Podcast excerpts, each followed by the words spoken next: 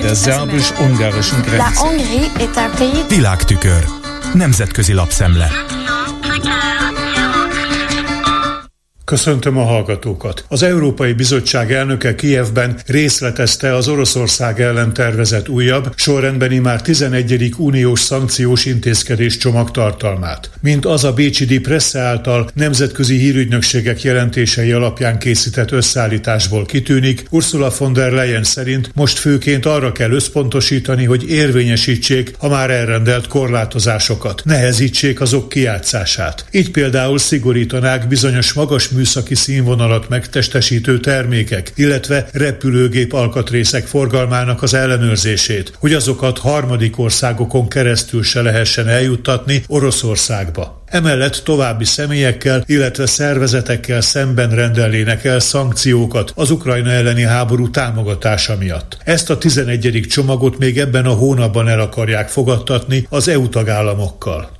Egyre inkább az Orbán kurzusra emlékeztet a német kormánynak a menedékkérőkkel szemben követett eljárásmódja a hamburgi Ditzeit elemzése szerint. Ez mutatkozik meg például abban, hogy az esetleges későbbi kitoloncolási döntés végrehajthatósága érdekében korlátoznák a menekült státust igénylők helyváltoztatási szabadságát. Az érkezőket a szövetségi kormány és a tartományok közös egyetértésével a kérelem elbírálásáig központi létesítményekben helyeznék el, és így elkerülhetnék, hogy a kitoloncolás foganatosítása érdekében eljáró rendőrök az illetőnek hűlt helyét találják a bejelentett lakcímén. A szigorítás oka a menekültek számának a növekedése. A német tartományok idén akár 400 ezer fő érkezésére számítanak az ukrajnai menekülteken felül miközben a szociáldemokrata Olaf Scholz kancellár politikai irányvonalát a koalíciós partner zöldek bírálják, a közös szövetségi kormány harmadik tényezőjét jelentő szabad demokraták inkább az Európai Unió külső határvédelmének az erősítésére helyeznék a hangsúlyt, mint fogalmaznak, akár szöges dróttal is. Ami a belső határokat illeti, Németország eddig a nyitottság liberális álláspontját vallotta, de ez is változóban van, írja a Diceit, és ennek egyik okaként azt jelöli meg, hogy a keleti tartományokban erősödik a szélsőjobboldali idegen ellenes alternatívát jelentő AFD.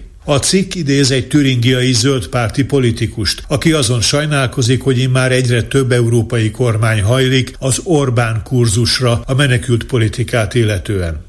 A német DPA hírügynökség beszámolója szerint Armin Papperger, a Düsseldorfi Rheinmetall vezetője a részvényesek online értekezletén arról beszélt. Németország legnagyobb fegyvergyártó cége a legjobb úton halad a felé, hogy ukrán vállalatokkal együttműködésben gondoskodjék Ukrajna páncélos, légvédelmi és lőszerigényéről. A Kievvel folytatott eddigi megbeszélések sokat ígérőek voltak, és miként a Lynx páncélozott szállítójárművet magyarországi üzemben állítják elő, úgy az új fejlesztésű páncélosokat is ukrajnai gyártósoron lehet majd elkészíteni, vélekedett a cégvezető.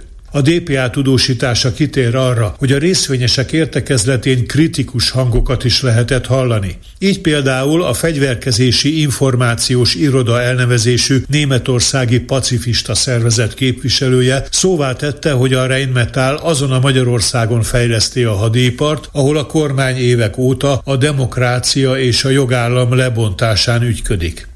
A Der Spiegel Manager magazinja arról közöl alapos áttekintő cikket, nagy részt a Nemzetközi Valuta Alap friss tanulmánya alapján, hogy lanyhul Kína külkereskedelme. A Németországba irányuló export áprilisban a korábbinál lassabban nőtt, az import pedig kimondottan csökkent. Kína már tavaly érezhetően visszafogta európai befektetéseit, és leginkább csak az autóipari akkumulátorgyártásra összpontosít. Egy Kínával foglalkozó berlini kutatóintézet tanulmányából azt tűnik ki, hogy a kínai befektetésekből főként négy ország profitál Európában. Németország, Nagy-Britannia, Franciaország és Magyarország.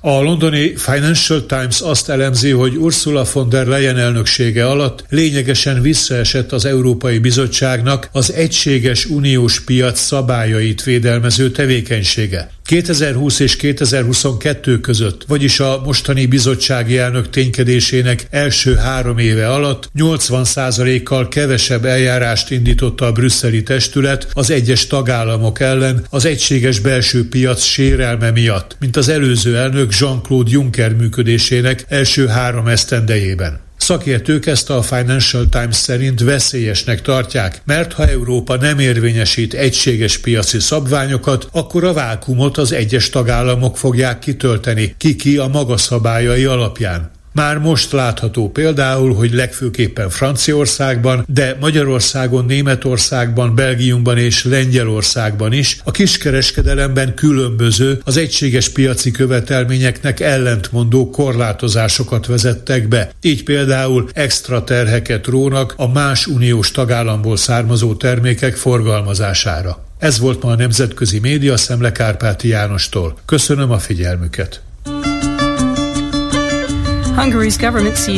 Der szerbus-ungarischen Grenze. Nemzetközi lapszemlét hallottak.